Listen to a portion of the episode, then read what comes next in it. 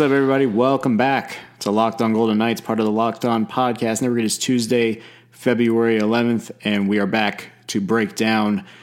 Really, the only way I can explain it is another bad loss for the Vegas Golden Knights. It is our post game podcast.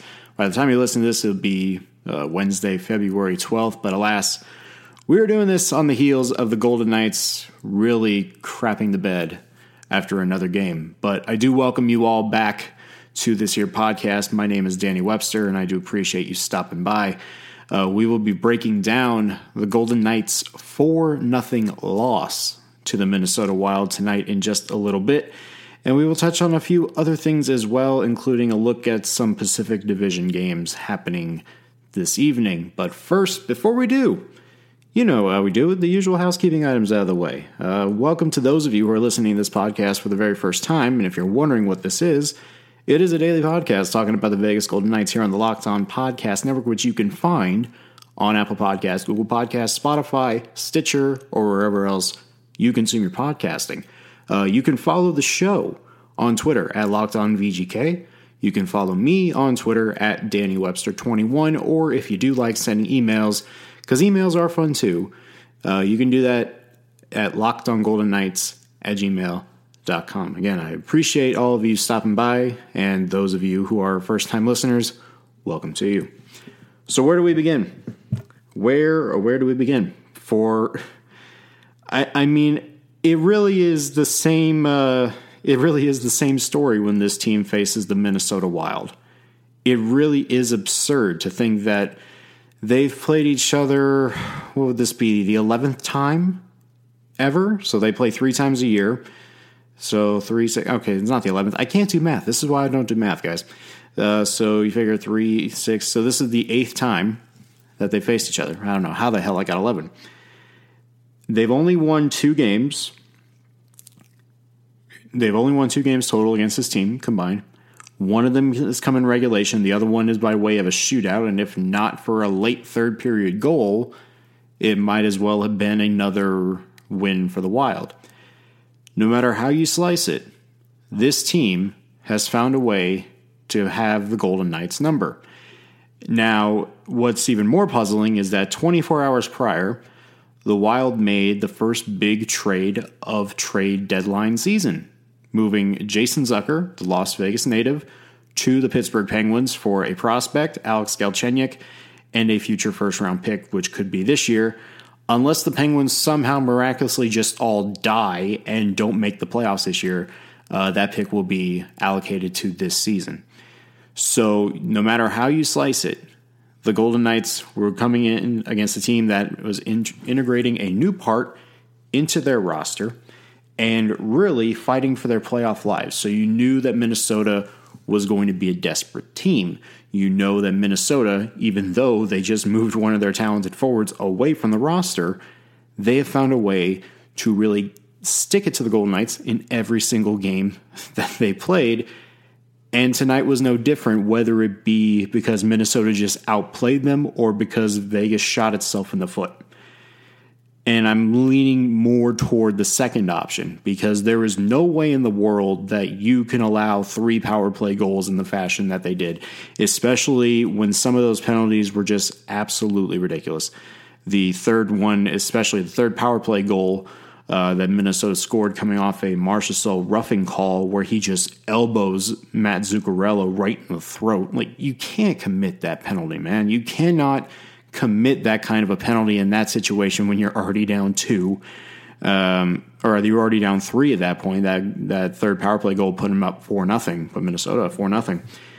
And it was just one of those nights where you know, no matter how you chalk it up to, I know the VGK broadcast had mentioned that they were playing their third consecutive game in a different time zone.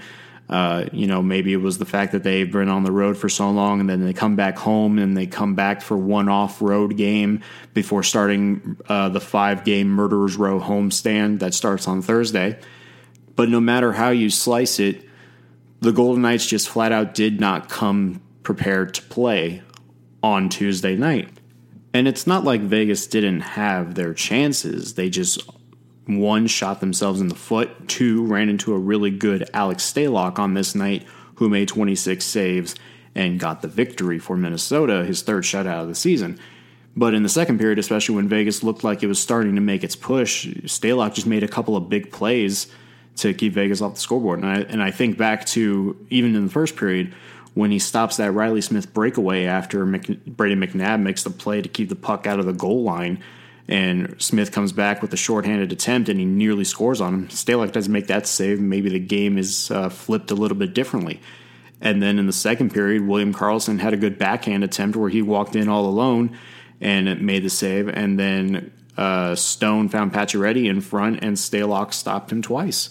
So you can't really say this was all on Vegas completely uh, being outplayed. Stalock just played well, and Minnesota took advantage of the opportunities that was handed to them, and Vegas did not. Minnesota went three for five on the power play. Vegas went 0 for 4. And the power play has been absolutely horrid since Pete DeBoer became the coach. And again, maybe that's not on him, but to go three for 26 in your last nine games, that's not ideal. And what's even worse is, is that the penalty kill was at an 88% clip through the first six games under DeBoer. It has now gone down to 71% in the matter of four games. And they've given up six power play goals in the last three games. That is absurd. And that is ridiculous. The fact that you are committing these self inflicted errors and at the same time not being able to clean up the mess in your own end, I think is a is a huge problem. So you'd factor all that in, and now the Golden Knights come back home, a place where for some reason they have not been winning a lot of games this year. They've been playing 500 hockey at T-Mobile Arena, and now they get to go into the gauntlet. They get to go Murderers Row, the homestand that we've been discussing for the last number of days just how important this is for them when you have to go St. Louis, New York, Washington, uh, Tampa, and Florida, all five in a row. All five teams in a playoff spot. Uh, about two or three of those teams near the top of the conference. So it's not like this is going to be a walk in the park for the Golden Knights. And now they have to worry about the uh, the defending champion Blues coming into town. Even though the Blues have been struggling, and um, also before we go any further, they did not finish the game tonight against Anaheim due to the uh, the scary and unfortunate unfortunate situation with Jay Bouwmeester. Um, very scary situation. Saw the film and did not look good. Uh, we'll we'll talk more about the the Blues game in a little bit. But this is a crucial time for the Golden Knights. This is a very important stretch of hockey where you're playing 10 of your next 12 at home. And to make matters worse, you have you're trying to find some sort of momentum here if you're Vegas. You're trying to look for any any ounce of momentum that or any ounce of positivity that you can look to and say, I know for a fact that if the Golden Knights went into this homestand, they can get at least five out of ten points on this homestand. And honestly, I look at it and I have no idea how many points they can get right now. The way they've played in these last 85 minutes, I don't know how many points they can muster the way that they've been playing right now. The way that they completely fell apart against Carolina, the way that they just simply gave up tonight against Minnesota. You factor all that in, and I'm and I'm sitting here wondering: Do I really think they can get a win against the likes of St. Louis? Do I really think they can get a win against Washington? Do I really think they can get a win against the Islanders? Do I really think they can beat Tampa? Like I look at those four, especially Florida, maybe. But I look at those four and I'm like, I don't think this team can do it. At least right now, I don't think that they have the wherewithal to actually, you know, play their way back into contending status in the Pacific Division. And right now, it's just it's not working. So now they're back under total 500. Um, I believe last I checked, Edmonton was beating Chicago. We'll look at the scores later. Um, Arizona only got a point in Toronto tonight, so uh, that's that's, I guess, a huge, huge relief for the Golden Knights. But eh, that, that's again, I brought this up a couple weeks ago. This is the reality that the Golden Knights are in right now. They're going to have to be on standings watch every day between now and the end of the season because of what they've done, the coaching change that they made, and the situation that they find themselves in. And all of a sudden now, if they go from winning three out of four to losing, you know, back to back games in the fashion that they did, how can anybody feel confident about where this team is going heading into this homestand? So I don't know. A lot of questions need to be answered between now and Thursday when they take on the Blues at T-Mobile Arena. That's for sure. So I'm not sure if this should be labeled as good news or bad news. I'm still kind of weighing the options here, but I think Pete DeBoer put it best when he was asked about William Karlsson tonight, saying that he was their best player. It is a problem if a guy who has not played in this system and has been sitting out for the last eight games, who has gone through the coaching change without even touching the ice and plays his first game under DeBoer for the first time, it is telling that he was the best player on the ice tonight and no one else responded in kind. That, I think, is a problem. Karlsson returned to the ice. The broadcast said he played 1952. Um, the official stat, or the official box score says he played 1615. So I'm not sure who's right, who's wrong there. I'm going to take the official box score's word. Um, but I think he did play 1615 uh, in total uh, tonight. So Karlsson comes back. He starts on the third line. And the third line, you know, again, that that was the biggest thing. By the way, he was third line center. He was not third line left wing. Uh, he was third line center tonight. Um, Karlsson, I thought, generated a lot of good things early with that line. He was generating the offense. He was finding guys. He was getting Alex Tuch involved. Uh, Eakin was getting involved a little bit, and he looked good. I mean, for I mean, again, broken finger. It's not like he was, you know, broken sternum or anything like that. So it's not like he had to, you know, fully ramp up the cardio, fully ramp up anything like that. But he did probably have to lay off the finger a little bit. But he looked fine. I think he looked good in his first game under DeBoer, and he was definitely the best player on the ice. What was telling to me is that where he was moved to in the second period with Vegas losing and it, DeBoer in need of a spark, what he switched the lines to that was telling for me. And I said it a couple days ago. The best line I think you can muster going forward would be Pacioretty on the left, Karlsson centering with Stone on the right. And that's exactly what we got tonight. He stuck, he kept Stastny on the first line, or technically the second line with uh, Marcia Smith. And by moving Karlsson up to the top, uh, Chandler Stephenson centered the third line with Will Carrier and Alex Tuch. And then finally, for I think the first time, and I think a lot of people have been clamoring for this, Cody Eakin was moved to the fourth line with Tomas Nosek and Ryan Reaves. Now, again, not really sure how that plays going forward once Cody Glass returns. I'm not. It's hard to think what would what will come of this when Glass returns but at least we've got a glimpse of what this team is going to look like going forward. And I think your best line right now is going to be Pacioretty, Karlsson, and Stone. You know what? That's that's absolutely the line you got to roll with. Then I thought they were the obviously they were the best line of the night. Uh, they had a Corsi of 88.89, which is ridiculous. They had eight chances for and only one against. This is how weird this game was, okay? Because you look at how these forward lines stacked up. And at five on five, they were spectacular. Vegas was really good at five on five. The only problem was is that they gave up everything on special teams. I mean, even when Karlsson was centering the third line, their Corsi was uh, 87.5. Um, I mean, you look at the other lines. Stastny, Stastny line had a 60. Uh, Eakin, Nosek Reaves was 71.43. And I mean, outside of Carrier, Nosek, Reaves, and then Carrier, Stephenson Tuch, which was probably not the best third line you could throw out there. All in all, at five on five, Vegas was fine, and especially knowing that uh, Karlsson, Stone, and Pacioretty were getting those quality chances, especially in the second period. I would say that bodes very well for Vegas if they want to roll with this going forward. And uh, more than likely, we will find out on tomorrow or we will find out on Thursday if these lines are going to stay the same. Um, not entirely sure if I will be at Golden Knights practice tomorrow. I might be at Blues practice if the whole Bouwmeester situation uh, is resolved. From what I've seen, it looks like they're staying in Anaheim overnight. They might fly out to Vegas tomorrow. It all depends what that's going to do. So I may not be there tomorrow to see what is ac- what is actually going on um, regarding that. But to me, I think that's those at least that top six. That's what you got to roll with going forward. That top six of Karlsson, Stone, Pacioretty, with Stastny, Marchessault, and Smith. I think right now might be your best top six.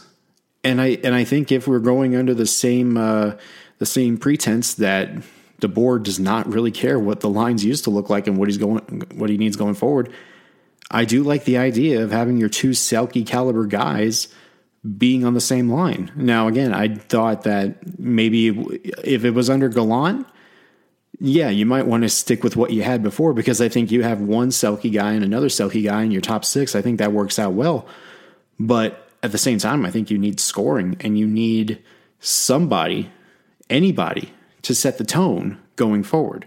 And if you if that's the way to do it by getting 71 up there with those two guys, I think that's exactly what you got to do.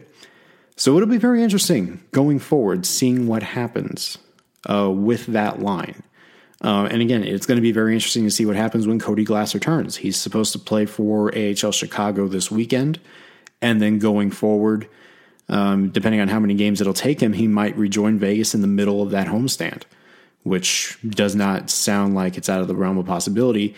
Um, my guess, if I had to put a guess on it, I would say Glass is back for the Tampa game. That would be my guess. I'm not going to sit here and confirm it. If they get him back for Washington, that's even more fantastic. Um, because they can definitely use him uh, in the playmaking abilities, absolutely. So it'd be very interesting to see how Vegas this handles this going forward. And uh, again, might not be there tomorrow, but we'll we'll uh, we'll definitely talk about it when the whole resolution is resolved here. But very good, encouraging night for Karlsson. But again, the fact that he might have been the best player on the ice, I, am kind of leaning toward agreeing with DeBoer. I don't think that him being your best player tonight is a good sign. But who knows? Maybe that's a wake up call for anybody involved. I don't know. So before we take a look at the two important division games that happened tonight, a couple of notes that we need to pass along that are going to be very crucial uh, in this stretch for everybody involved in the Pacific Division. Uh, Connor McDavid is out for two to three weeks with a lower body injury. Uh, the Edmonton Oilers captain will be missing some time, and that could be very huge going forward uh, unless Edmonton plays teams like Chicago, like they did tonight and won. Uh, we'll touch on that in a second. And second of all, uh, Darcy Kuemper was supposed to play against Montreal the other night, got injured, and did not play against Montreal. Fortunately, they won. Uh, but Arizona did lose to Toronto tonight. I believe Adin Hill was in goal for that game. So, and also Brock Boeser. I can't. I almost forgot about Brock Boeser. He is out indef or not indefinitely. It might be a couple weeks or so. Um, the Canucks forward is also out, and then the Flames also have been without Mark Giordano for a little bit. So everything is it would seem to be falling in place for Vegas, knowing that these injuries are happening in key times and Vegas is just now getting over the hump with injuries of their own. But as I mentioned before, the Oilers decided that without Connor McDavid, they were going to defeat the Chicago Blackhawks tonight, who are also fighting for a playoff spot as we speak. Now six points behind the Coyotes for the second wild card. But the Oilers defeated the Blackhawks five to three. Um, because Leon Draisaitl, even without Connor McDavid, is showing how valuable of a player he is. Four points tonight for Draisaitl. Uh, Nugent Hopkins with a goal and an assist, and Kailer Yamamoto with two goals of his own to pace the Oilers. So a huge win for Edmonton. As it stands right now, Edmonton is back in second place, sole possession of second place in the Pacific Division. The Golden Knights, due to their loss, fell below the Flames and trickle down to the first wild card in the uh, Western Conference. The reason why that is very significant now is because the Winnipeg Jets have 63 points, and one more win can vault them over Arizona and Vegas. And the Minnesota Wild are now only four points back of a wild card spot. So, it, again, This, I know it's going to get nauseating to hear me talk about standings and whatnot for the next 24 games, but that is the reality that we are in right now. The Wild have two games in hand on Vegas. Vegas is still at 58 games played. They uh, Edmonton still has two games in hand. Vancouver and Calgary still have a game in hand. So it's going to get very nauseating to hear me talk about standings for the next couple of weeks. But that's exactly where we are. And if Arizona had gotten the win, now Arizona almost Arizona probably should have won tonight if not for a goalie interference call being taken back and Toronto eventually won. If that doesn't stand, Arizona is in the first wild card right now and Vegas is second. Vegas would have a game in hand, but still. Like this is how tight this race is in the Pacific Division. And it's certainly not over by a long shot. And you thought Vancouver was going to fall fall flat on their face the other night, and they go out and they got a huge victory the other night. Edmonton, same thing again, without their captain, the best player in the world. He's out, and they somehow found a w- way to beat the Blackhawks. And again, the Blackhawks are not that far out from a wild card spot either. So this race right now and I mean, I don't even want to bring this up. The Ducks have 53 points. The Sharks have 52. It's not like they're out of it yet either. I mean, this is still a very weird situation for those guys to be in. They're out of it. I'm, I'm just saying, for all sake, for, for everybody involved, the Ducks and the Sharks are not quite out of it yet, but they are. Um, but huge win for Edmonton, huge win for Arizona. And now Vegas. Th- this is why this five game homestand is such an important stretch for Vegas because if Edmonton can reel off some wins without McDavid, if Vancouver can stay afloat, which they can, they have enough talent, but if they can, you know, get enough wins to, to stay afloat without Boeser, if the Flames can stay afloat without their uh, without uh, Hamonic and Giordano, and then if the Coyotes can somehow put it together once Kuemper comes back and if he stays healthy, then every single game from this point out is going to be crucial for the Golden Knights if they want to make the playoffs. And that's why I'm going to get I'm going to lose my mind talking about the standings for as for as long as we go. It's going to be ridiculous.